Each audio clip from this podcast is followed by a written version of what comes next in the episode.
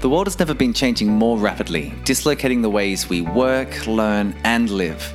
This has implications for our schools, our businesses, and our governments if we are ever to help people and societies thrive into our learning future.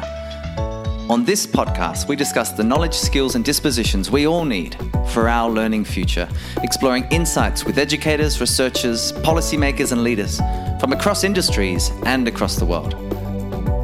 With me as your host, Luca Parry, I'll speak directly with some of the people exploring big ideas into what the future of learning, the future of work, and the future of societies might actually be.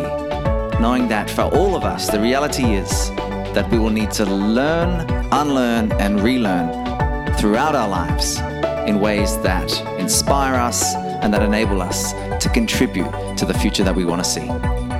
Thanks for joining us on the Learning Future podcast. I'm really excited to share some of these conversations with you all.